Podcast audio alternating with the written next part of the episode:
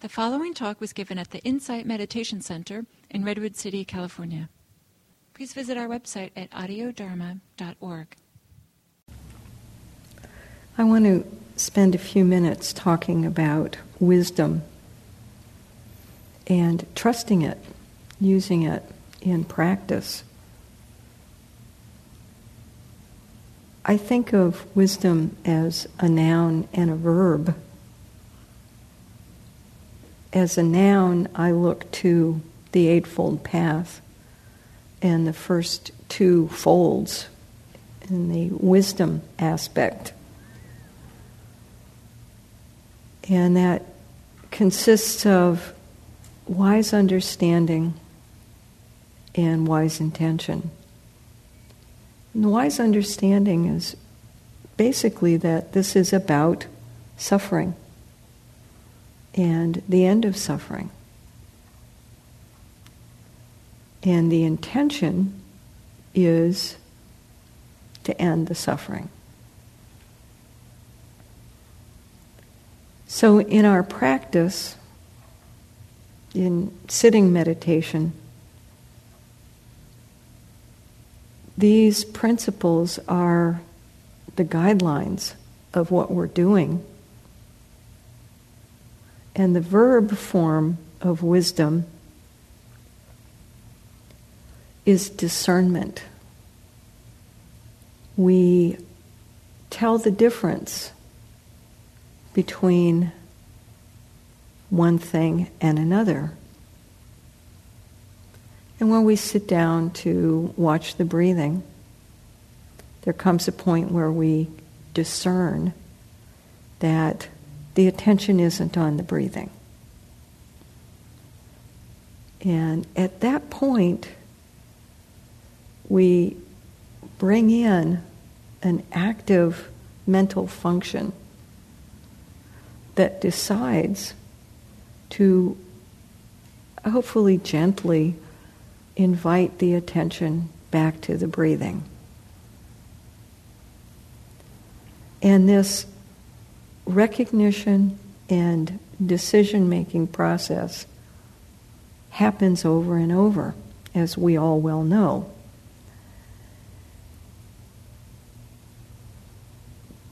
As we continue to meditate, it gets a little more complicated. It's as if for a half an hour or so we've been sort of walking along a well-marked trail. And it's clear if we stray off the trail, we get back on it.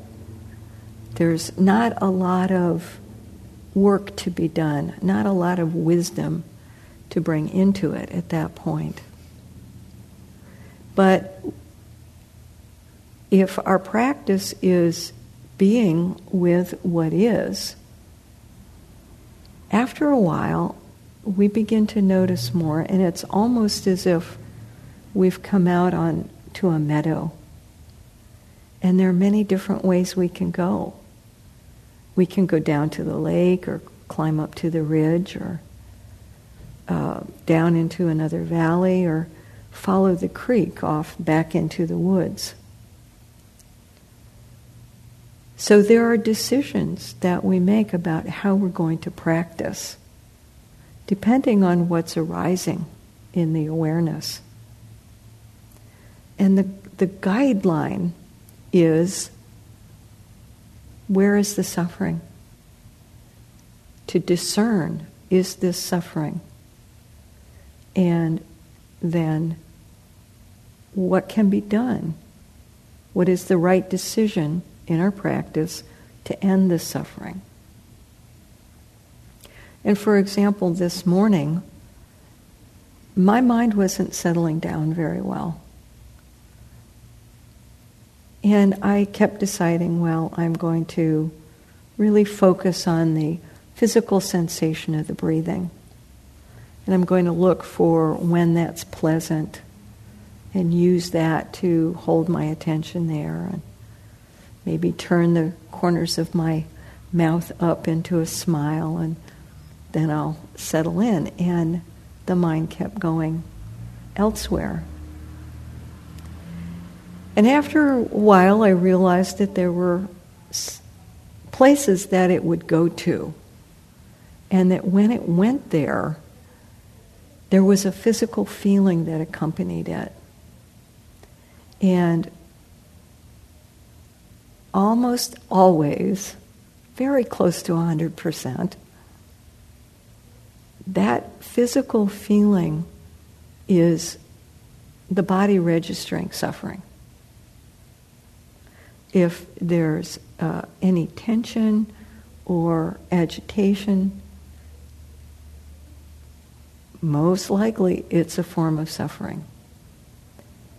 And one of the things that we can do with our practice at that point, when we realize there's, as I did, that there's something on my mind that has this undertone of suffering, is to investigate it. And it can be investigated by looking at, well, what thoughts have repeated and brought me to this place, which works pretty well if we don't get caught back up in the train of thought, or to sink into the feeling and examine it, which is what I did this morning, and I, I realized what was upsetting me. This fire in Yosemite is burning down a lot of the area that I like to go in and practice in during the summer. So there was some grieving going on and some uh, clinging that um, I was hoping my favorite campgrounds would still be there, then realizing the condition they'll be in, maybe. And at that point I realized I needed to bring in metta for myself, because this was a real loss. And so uh, I was... It was time for some compassion. So in our practice, we have these different routes we can go. And bringing wisdom, discernment, seeing what's happening, and then remembering it's about suffering. Where is the suffering? How did it arise? How can it be ended?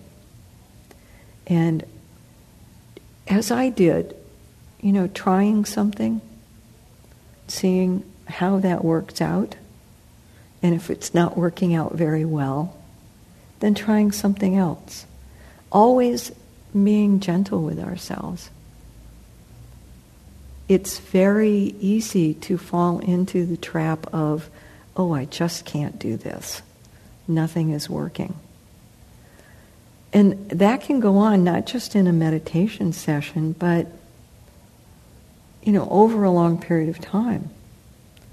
Uh, if we've been taking one particular approach, like basic concentration practice, and time after time the mind is agitated, then it may be uh, that shifting our approach to our practice overall is a good idea. And for a while, maybe try concentration practice. Or if the body is really restless, do walking meditation. For some people, a long period of metta is the best thing at that particular point in their practice. And if we try different approaches and they don't seem to be working well, there's this wonderful thing we can do. We can go talk to somebody about it. We can talk to a Dharma buddy or a teacher and just lay it out. This is what I've tried. Do you have any suggestions?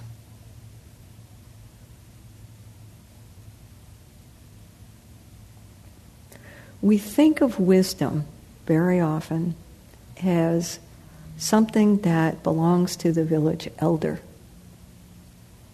and forget that nobody's got a patent on it. The traits that we attribute to the village elder might be the ability to really understand a situation and be sensitive to a solution that's going to meet the needs of everyone concerned. And just come up with something that's going to work. And we have those traits.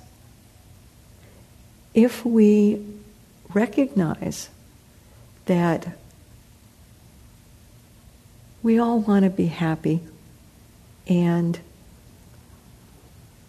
it's hard. There, nonetheless, there is suffering. And that that suffering comes from clinging, from greed or aversion. But that there is a way to end it. And that is the teachings and applying them in our own lives. And this intentionality, the intent to end the suffering, which I often think of as intellectual metta. It's the mind saying, that's the way I'm going to go. I'm going toward the kindness, the, the path that will end the suffering for myself and others. So we have the traits of the village elder, and we have this discernment which we use every time we sit down to meditate, whether we discern it or not. We're doing it, and I think the main thing I want to leave you with is trust in it. Trust in your own wisdom, in your practice, each time, and also overall. And if there comes a point when you don't feel that it's working right now, ask for help. Thank you.